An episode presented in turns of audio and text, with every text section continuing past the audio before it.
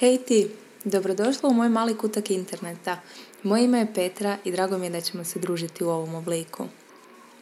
Danas sam se tobom htjela kroz ovu epizodu podijeliti svoj osvrt na podcast koji sam slušala neki dan i koji me zapravo potaknuo na poprilično veliko razmišljanje gdje sam sama sebi zadala 30-dnevni izazov, ali o tome nešto kasnije. Podcast koji sam slušala bavio se tematikom minimalizma i nekako danas na društvenim mrežama i portalima riječ minimalizam se često proteže kao pojam šprance po kojoj bi netko trebao i morao živjeti. Međutim, mislim da se percepcija tog istog pojma poprilično pogrešno shvaća.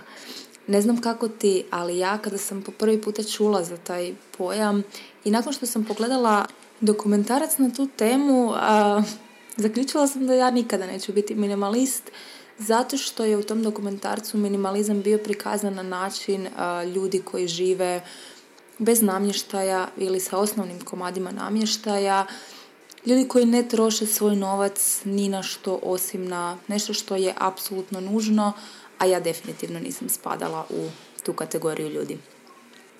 Međutim, nakon što sam poslušala ovu epizodu podcasta i nakon što je od, od gledane sezone dokumentarca prošlo nešto više od godinu dana, moje mišljenje se u potpunosti promijenilo samo iz razloga što sam počela na drugačiji način percepirati minimalizam.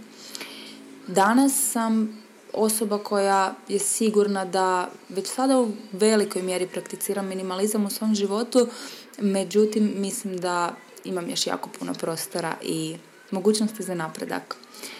Te mogućnosti se nekako najčešće skrivaju na mom tavanu, podrumu, u u neurednoj galeriji mog telefona ili neurednom načinu i stilu života na određene dane kada pustim da život vodi mene, a ne ja njega.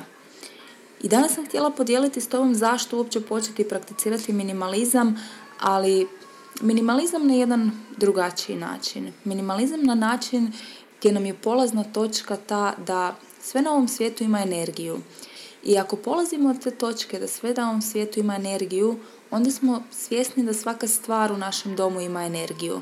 Da sve ono što koristimo, ali i sve ono što ne koristimo, a stoji u našim domovima, ima određenu energiju. Vjerujem da je i tebi i meni jasno da energija nečega što je potrgano nije baš dobra i nije energija koju bismo htjeli imati oko sebe. Ako polazimo od te točke, onda zapravo počinjemo gledati minimalizam jednim potpuno drugačijim očima, a ja ti danas želim ispričati što sam ja odlučila napraviti i što sam ja sebi dala u zadatak nakon odslušanog podcasta. Odlučila sam iz našeg doma maknuti sve ono što smatram da nema visoku razinu energije, sve ono što smatram da mi oduzima vrijeme, sve ono što smatram da u meni budi negativne emocije kada pogledam u to, neovisno o tome da li mi je to netko poklonio, da li je to nešto što ima sentimentalnu vrijednost ili sam ja samo smatrala da ima sentimentalnu vrijednost, da li je to nešto skupo cijeno ili nije. Odlučila sam se riješiti svega što mi ne služi. Odlučila sam to napraviti iz nekoliko razloga. Prvi od njih je zato što želim račistiti svoju energiju, zato što želim dozvoliti prostoru u kojem živim da rezonira sa mnom kakva sam danas, a ne sa mnom kakva sam bila prije dvije ili pet godina. Zato što smatram da ću raščišćavanjem nepotrebnih stvari dobiti puno energije, ali dobiti i puno vremena. Da ću sebe riješiti tereta razmišljanja o količini čišćenja i da će mi život zapravo biti puno, puno jednostavniji. Ako krećemo od te točke, nekako logično je da je potrebno za to napraviti plan i da to nije promjena koju je moguće uvesti u svoj život u jednom danu ili jednom popodnevu. Osobito ukoliko i ti kao i ja imaš malu djecu i nemaš puno vremena u danu za tako neke stvari. Međutim, to ne bi trebao biti niti razlog, niti izgovor da tako nešto ne napravimo, da ne dozvolimo sebi da sebe stavljamo na zadnje mjesto, a na taj način se zapravo stavljamo na zadnje mjesto. Ako živimo u domu koji nije potpunosti onako kako mi želimo da bude. Ukoliko se u njemu nalazi nešto što nema svoju svrhu, nešto što je potrgano, nešto što je oštećeno, nešto što je podrapano, što mi zapravo time govorimo sebi? Ako želimo kretati sa polazne točke gdje težimo tome da smo svaki dan bolji, da smo svaki dan uspješniji, da svaki dan više svjesno živimo život i da smo više prisutni u svakodnevnim malim trenucima, onda je ovo jedan jako važan korak. Važan iz razloga što prvenstveno ne možemo same sebe tretirati kao krpe, a očekivati da će nas svijet tretirati drugačije. Iz tog razloga ja sam odlučila svoj dom, svoju glavu, svoje tehnološke uređaje, sve ono što posjedujem i materijalno i nematerijalno u potpunosti organizirati, u potpunosti selektirati, uzeti svaku stvar u svoje ruke i odlučiti da li je to ono što meni uistinu treba i ide sa mnom dalje kroz život ili je to nešto što mi zapravo ne treba. Koliko svadbenih haljina imaš u ormaru? Ja ih imam barem deset. Nisam bila na svadbi zadnje tri godine i uistinu mi nije potrebno deset. Koliko onih traperica koje su ti možda za broj premale ili prevelike čuvaš tamo negdje na dnu police ukoliko se slučajno udebljaš ili smršaviš. A što je sa trudničkim trapericama? Ja znam da ja svoje još uvijek držim na polici ormara, bez obzira što sam potpuno sigurna da više nikada neću biti trudna. Poprilično smiješno, jel da? Nekako kroz život su nas učili da nikad ne znaš kada će ti nešto zatrebati, pa nemoj to ipak baciti. Stvar postaje time gora ukoliko imaš podrum ili tavan. Ili nekakvu prostoriju viška u koju možeš onako ležerno sve te stvari koje ti danas baš i ne trebaju, ali možda ti ipak nekad u budućnosti zatrebaju, spremiti, pohraniti i u toj prostoriji će vrlo brzo zavladati jedan popriličan kaos i nered, jer je nemoguće skladištiti toliku količinu stvari, a da to ima nekakvog smisla. Iz tog razloga, moj 30-dnevni izazov a, će biti koncipiran na način da ću zapravo uzeti jedan cijeli mjesec, odvojiti svoje vikende, tog svega jednog mjeseca u mom životu, koje ću posvetiti raščišćavanju svega onoga što mi trenutno u životu ne koristi, ne donosi dobro, ne rezonira energetski sa mnom i zapravo mi samo oduzima vrijeme i energiju.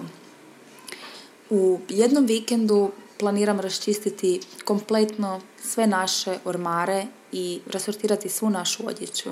Zapravo odlučila sam da ću se riješiti 80% svoje garderobe jer stvarno ne znam kada bih trebala stići nositi svu tu količinu odjeće, osobito one odjeće koja je starija od pet godina, a moj, ja rekla bih da se moj nekako modni stil poprilično promijenio od tada, ali eto, kao i ti, čuvam ju jer možda će mi ipak zatrebati. Drugi korak koji ću napraviti je rasortirati dječje igračke. Moja djeca imaju trenutno oko stotinjak onih malih autića koji su idealni za stat na njih usred noći, poskliznut se ili da odlete ispod kutne garniture jer eto, to je nekako najdrže mjesto autićima gdje se mogu sakriti. ja sam jednostavno odlučila da moje djeci uistinu nije potrebno toliko igračaka.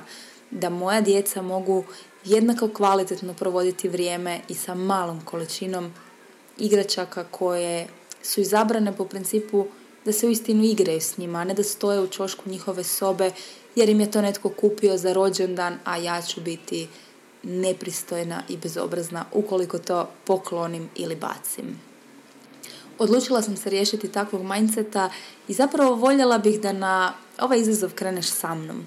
Voljela bih te pozvati da zajedno kreiramo plan kako ćemo u 30 dana očistiti naše domove, kako ćemo dozvoliti prostoru da diše i kako ćemo same sebi obećati da ćemo u buduće u naš dom unositi samo ono što u potpunosti rezonira sa nama i samo ono što je energetski međ za nas. Samo ono što kad pogledamo u to smo zahvalni što to imamo, zahvalni što to posjedujemo i svjesni da oko sebe ne želimo negativnu i lošu energiju. Jer mi zaslužujemo više. Ni ti, niti ja. Mi nismo krpe i mi zaslužujemo piti svoju jutarnju kavu iz najdraže šalice na svijetu. Ne iz one koja je okrhnuta, ali ju nećemo baciti jer nam je žao. No opet ću se vratiti na to da sve na ovom svijetu ima energiju i to je glavni razlog zašto sam odlučila napraviti ovakav izazov sama sa sobom, zašto sam odlučila testirati sebe jer vjerujem da će jedan poprilično veliki broj materijalnih stvari napustiti moj dom. Vjerujem da će moj život biti dosta jednostavniji. Vjerujem da neću gubiti vrijeme kada tražim određenu fotku u galeriji svog telefona samo zato što se unutra krije 101 screenshot koji vjerojatno više nikada neću iskoristiti. odlučila sam jednostavno koristiti minimalizam kao alat kojim ću organizirati svoj dom jednako dobro i kvalitetno kao što organiziram svoj posao.